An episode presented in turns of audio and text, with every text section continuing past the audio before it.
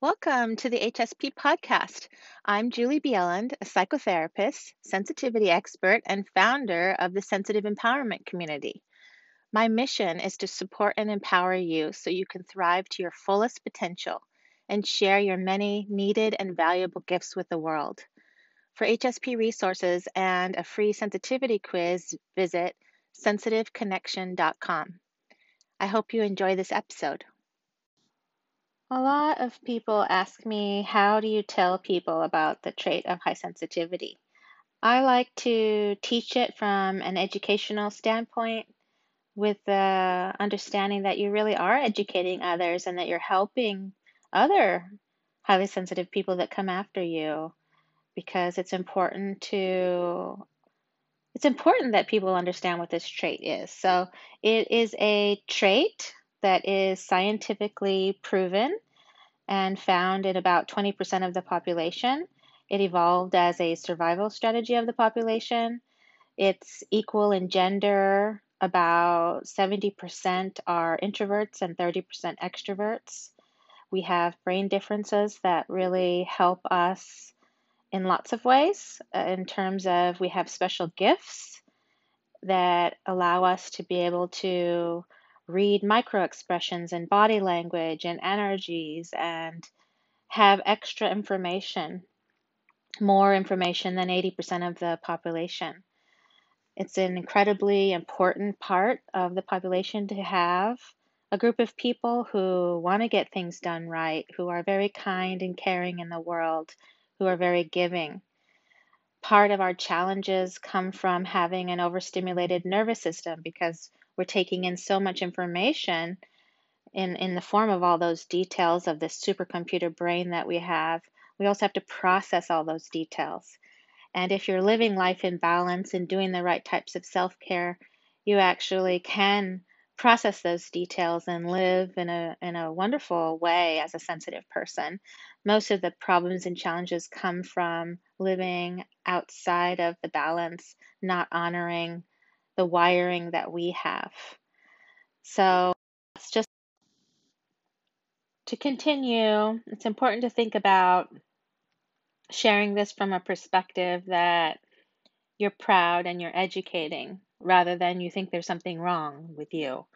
I found that many of us as sensitive people, before we really understand the trait ourselves, maybe we've gotten messages that there's something wrong with how we are. And the fact is is that we are different than the majority of the population. We experience the world in a different way, especially those that score high on my sensitivity scale.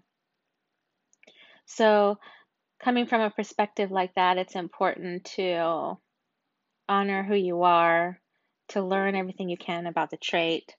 I found that it's important to take about three steps. First step is really understand everything you can about this trait.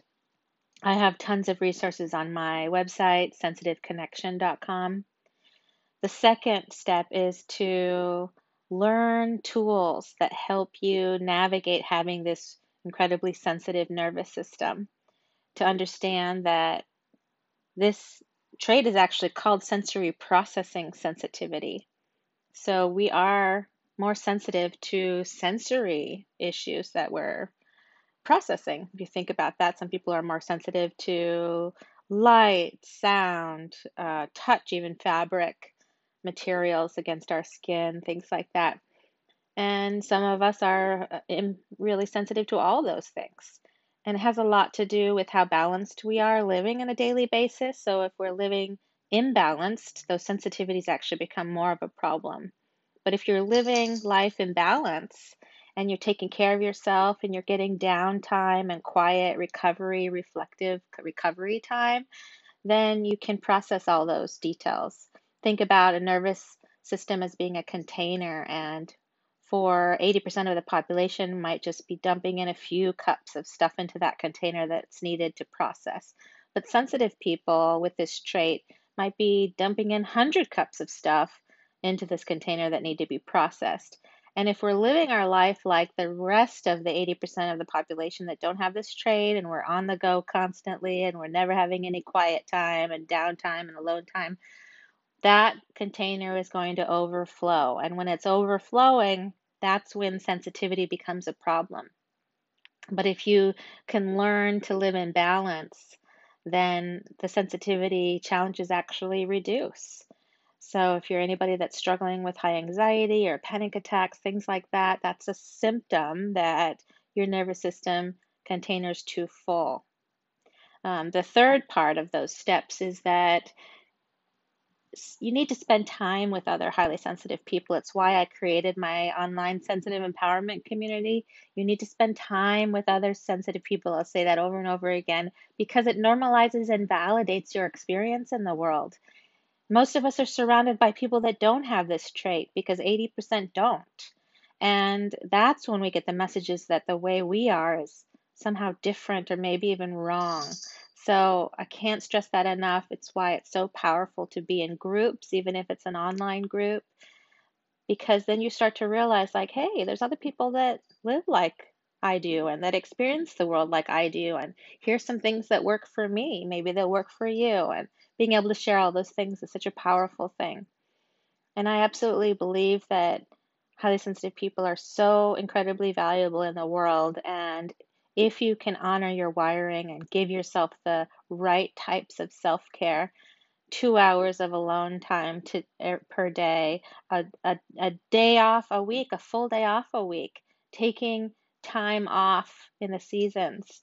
It's important to really take time off and not be constantly bombarding yourself with, with information and overload. Think about that nervous system container you've got to take that quiet time to process. So I hope all of that is helpful to you as you learn about the trait, you learn how to talk about the trait. My goal is that you feel so empowered that you start spreading education and information in a in a very empowered way like we're able to do in my sensitive empowerment community. Hope you're taking good care of yourself out there. Explore all my episodes and share them with other HSPs who might need extra support and empowerment too. You may also like to stay connected by subscribing to my free weekly newsletter for HSPs at hspblog.com. Take extra good care of your beautiful self.